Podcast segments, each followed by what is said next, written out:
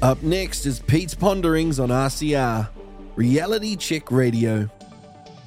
Pete's Ponderings is a selection of Pete's candid commentary on everyday issues for Kiwis, taken from his show, Afternoons. Listen to the live broadcast of Peter Williams' afternoon show at one p.m, Mondays, Wednesdays and Fridays, right here on R C R, Reality Check Radio.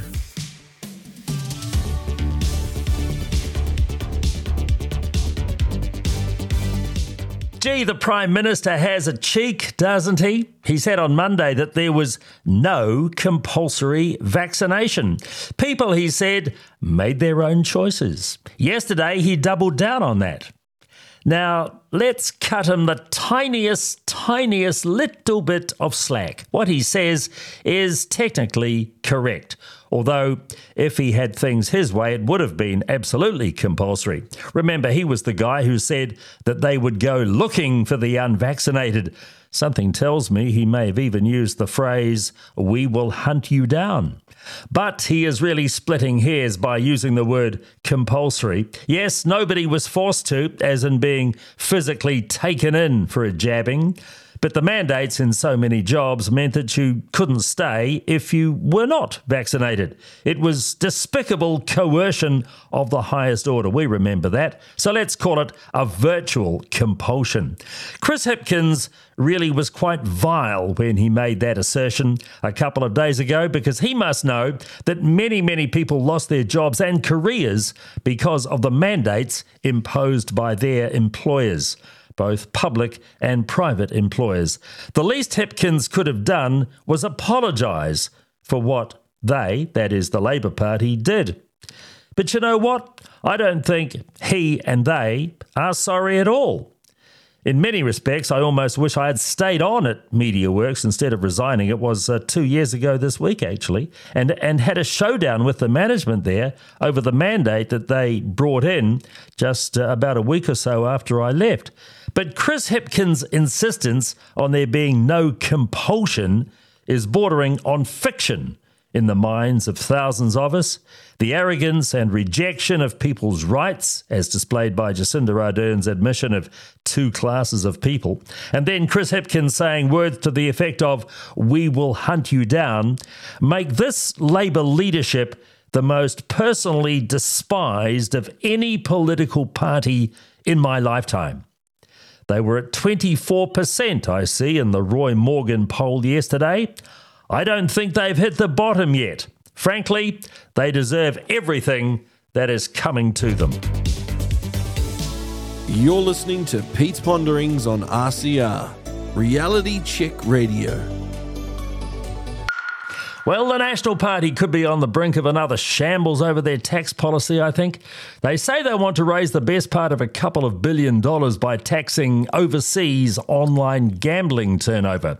Except that at the moment it's illegal for offshore gambling operations to be set up in New Zealand, so the law would have to be changed to allow it. And changing gambling laws cannot be done in a hurry because it requires, frankly, a sound and reflective select committee and consultation process. And after what has happened with Sky City this week, is there really a mood to make gambling opportunities for New Zealanders even more readily available? Therefore, a combination of the legislative process to make offshore gambling subject to a tax and the overly heroic assumption about the number of overseas buyers for expensive houses in this country means that Nationals' claim to raise three billion dollars in extra tax through these sources is frankly just a little bit shaky. If they have a really good analysis on these policies, they could regain a great deal of credibility if they just showed us. At the moment, their backstop line is that they've done their sums and that they are rock solid in their assumptions and their modelling and their delivery. Well, I'm glad that they're so confident, because I can find numerous reasons not to be. Christopher Luxon and Nicola Willis could lift their credibility if they produce some research and data to back their assertions. That they're not doing that makes me highly suspicious and highly doubtful they can achieve what they say they can. Check out our brand new R C R Foundation Members Club. Go to realitycheck.radio slash members and join now. To our correspondence file now, you have uh, been in touch with us through inbox at realitycheck.radio or via text at twenty fifty-seven. Uh, this from uh, an anonymous an anonymous texter. Good news stories uh, not being reported by the M S M mainstream media include Kiwi sports people winning international events. If they're not cyclists or rowers, Uh, they're ignored. Can R C R please report on the bowling championships currently in Australia or the rolling skating wizards winning awards? Mm, don't know too much about the skating wizards, uh, texter, but certainly Taylor Bruce's success uh, winning the World Singles Championship at those uh, World Bowls on the Gold Coast has been uh, well covered. Congratulations to her. Uh, Peter, I have given you my details for transparency, writes uh, this uh, correspondent via email, but I would like this to remain anonymous. Okay, not a problem. I read your post about ivermectin on your blog and thought you may be interested in some information. While the government was blocking the import of ivermectin to New Zealand for a time, there was one place you could get it from. I imported some and I know of others who did as well. There was never confiscation of it. Uh, despite it being well labelled as to what it was. The source was a veterinary lab in the Ukraine. That alone is kind of interesting, but there is a further twist to this tale. I'm going to give you this link so you can see it for yourself. And the link uh, is to the United States Embassy in uh, in Ukraine.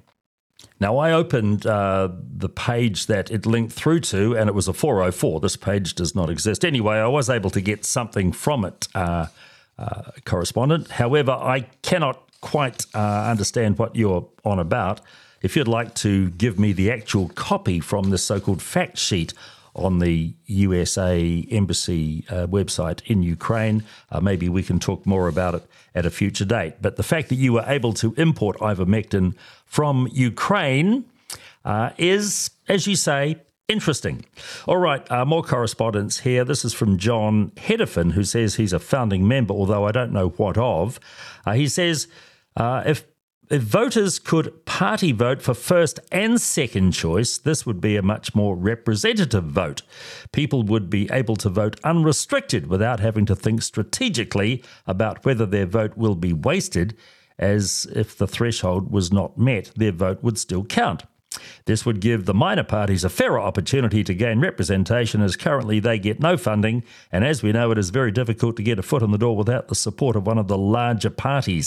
This would allow transitions from our two-gang approach we are stuck with currently. Keep up the good work. Thank you, John, for that. All I'll say is that what you're uh, suggesting is that we have S T V, the single transferable vote, for the party vote. Well, you know, if uh, we as a population had been better educated about the S T V system back in nineteen ninety-three at the time of the referendum, uh, referenda, really, because there were a couple of them, weren't there, uh, when we went to a different voting system, we may well have adopted S T V. Sadly, though, that is all history. And just finally, a couple of comments which have come in through Facebook about my interview with uh, Philip Crump, aka Thomas Cranmer. Keep up the great work, Peter, getting the truth out there. N Z M E profits down seventy-six percent. The only thing propping them up to the government, uh, propping them up are the government handouts, hence the lies they publish, selling their integrity for the pot of gold. Uh, not going too great for them. And then Sam says, great interview by Peter. Highly recommended everyone to listen to it for themselves. Well done, R C R N Z. Okay, thank you for that. Yes, the Philip Crump, I was going to say Philip Cranmer, Philip Crump interview is still online on our Facebook page or on our website if you'd like to listen to it again. Thank you for your correspondence. Our text machine is now live.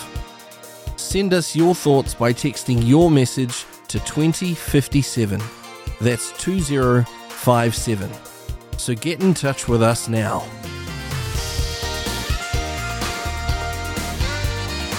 Now, the thing about politicians is that you have to be able to trust them. and to gain their trust, it helps if they tell the truth about their life and times and background before they went into politics. But for some bizarre reason, James Shaw, the Minister for Climate Change and co-leader of the Green Party, is telling the world through LinkedIn that he has a B A, a Bachelor of Arts from Victoria University. But he has previously told the student magazine Critic, the Otago University student magazine Critic, that he didn't finish his degree and he went off to England in the late nineteen nineties. But he is putting about that he has an undergraduate degree, which he admits, or has admitted, is not the truth. To quote from Critic, "I never actually got my undergrad." Now, it is technically a crime to claim that you have an academic qualification that you don't have, and a staffer at James Shaw's office has confirmed that James Shaw does not have a B A from Victoria University. So why is this still reported on his LinkedIn page? That is demonstrably false information. And if we can't trust him with his academic qualifications, what else can we not trust him on? Well, the answer to that, of course, is plenty. He also says on LinkedIn that he co-founded an outfit in the U K called Future Considerations and that he was a shareholder in it. The only problem is that on his C V, he says he started working for Future Considerations in two thousand five. The company was founded in two thousand two. James Shaw also said in his maiden speech to Parliament back in twenty fourteen that he worked at Future Considerations, an organisational development company, quote, that I helped to establish, unquote. So the question is, did James Shaw mislead Parliament from as early as his maiden speech? The thing about these issues is that Ian Wishart of Investigate magazine has been writing about them on Twitter for over a week. Over a week. Nobody in the mainstream media has bothered to follow up the story. No questions asked, no response from Shaw or the Greens to the story. You know, if this was David Seymour or Christopher Luxon or, God forbid, Sam Uffindel with some palpably false information on their LinkedIn C V, do you think the media would let that sleep? And who says our media don't love and protect the left? You're listening to Pete's Ponderings on R C R, Reality Check Radio.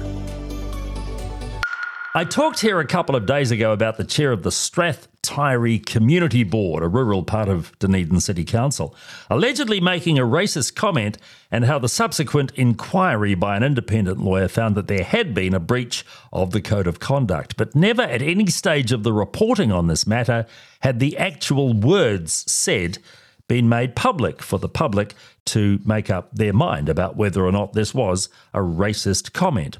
Well, now it appears those words have been reported. Two separate media outlets have now used the words, reported the words used by this man, Barry Williams. And what happened was he called a worker at the Strath Tiree Hotel in Middlemarch a stupid black bitch. Now, this was after a mix-up with the serving of a meal. He reportedly used that phrase more than once, and his comments were reported by someone who overheard it.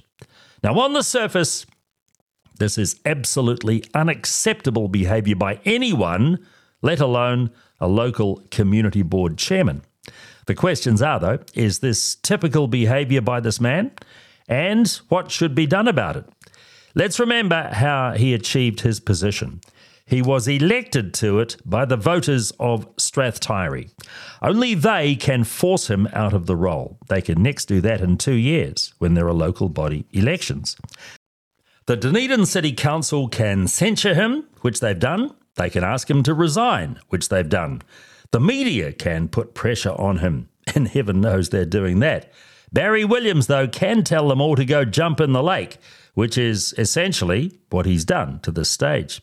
This is the thing about democracy. When you're elected to a job, you can't be fired until the next election. You can resign and walk away immediately, but let's face it, Kerry Allen is still taking a paycheck despite not doing any work as a local member of parliament. So why should Barry Williams resign just because some people, in fact, hopefully most people, think what he has done is appalling? He can face and is facing absolute opprobrium from his voters and from the wider council, but they can't do anything about it. In two years, when it's local body elections time again, maybe this will have been forgotten. Maybe it won't have been. If we had recall elections whereby the people can petition for another vote, then maybe something could be done, but it can't. Mister Williams seems a stoic and determined sort of bloke. He is no relation to me, by the way. He will continue to face pressure from the Otago Daily Times and stuff over this, and from the Dunedin City Council. I think in the back blocks of Middlemarch, he probably won't care, although I hope he at least amends his behaviour.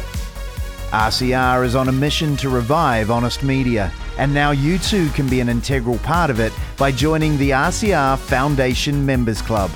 Receive exclusive benefits only available to club members, including your own backstage pass to join the hosts for interactive behind-the-scenes discussions, along with our all-new daily curated news summary, R C R Bites, that's delivered to your email box every morning, keeping you on the pulse of the news that matters in just a few minutes per day. To find out more, visit realitycheck.radio slash members to see how you can join the mission that's making a difference. Making a difference. Uh, now, here's some correspondence that I meant to mention a couple of days ago, but sadly I forgot, so I'm trying to make up for it now. It is uh, regarding some showings of the documentary movie Silenced, which I'm very pleased to say that uh, I appeared in. Uh, it was shot in the middle of last year, uh, June of twenty twenty-two was when I did the interview. Uh, the producer is a delightful young woman by the name of Samantha Blanchard. Now, it's been shown at quite a few places around the country in the last year or so, but there are some uh, s- uh, screenings in Auckland coming up in a few days' time. It's going to be shown at the N Z D S O S, the New Zealand Doctors Speaking Out with Science uh, conference, which is on Saturday the sixteenth of September. Uh, if you're registered uh, for that conference, uh, you'll certainly see the movie there. But then there are some public screenings Uh, just uh, the couple of days after that. Uh, firstly, at Mission North, which is at nine Wainui Road at Silverdale, six o'clock on Sunday the seventeenth of September, admission by Koha. And then not far away at the Bridgeway Theatre, uh, Monday night the eighteenth of September at seven o'clock, and admission there is fifteen dollars. So this is uh, the independent New Zealand documentary called Silenced, detailing perspectives on the threat to free speech.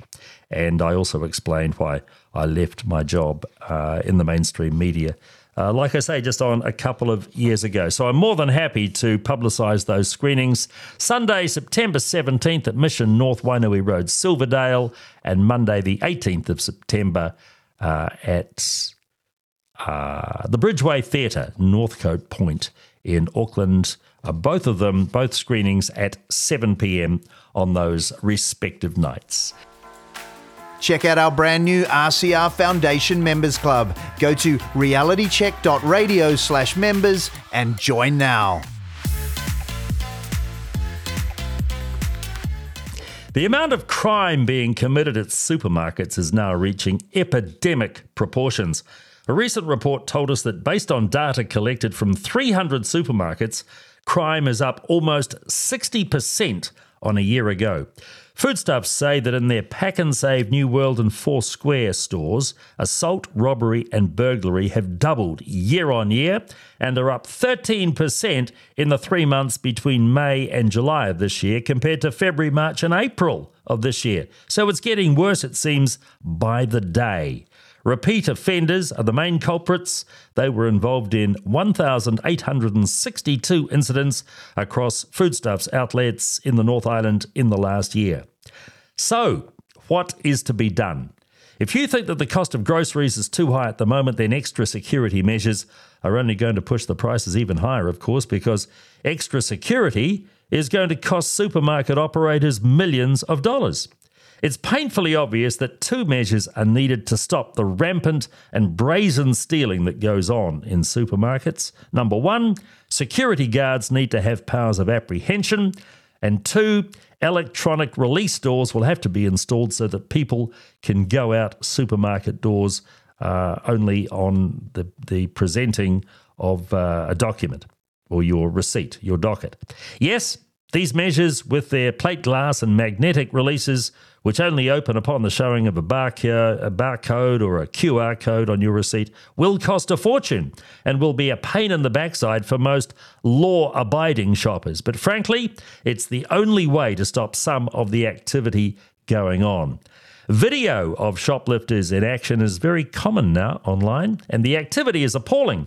One I saw shows two shoplifters, two shoplifters being approached by security as they were leaving the store without paying. The security guard tried to stop them.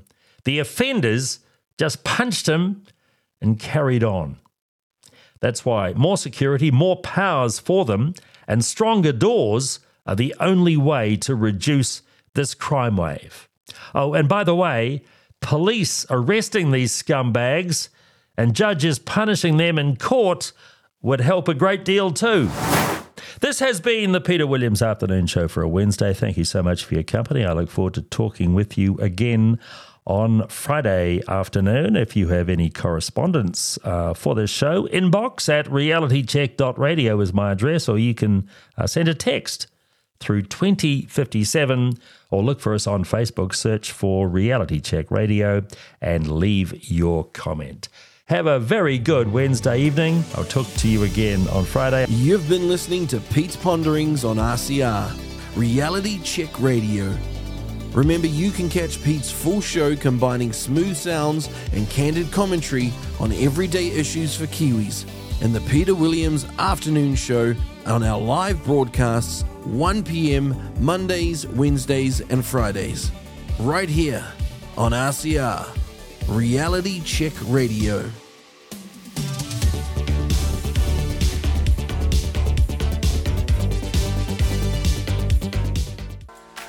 Check out our brand new R C R Foundation Members Club. Go to realitycheck dot radio slash members and join now.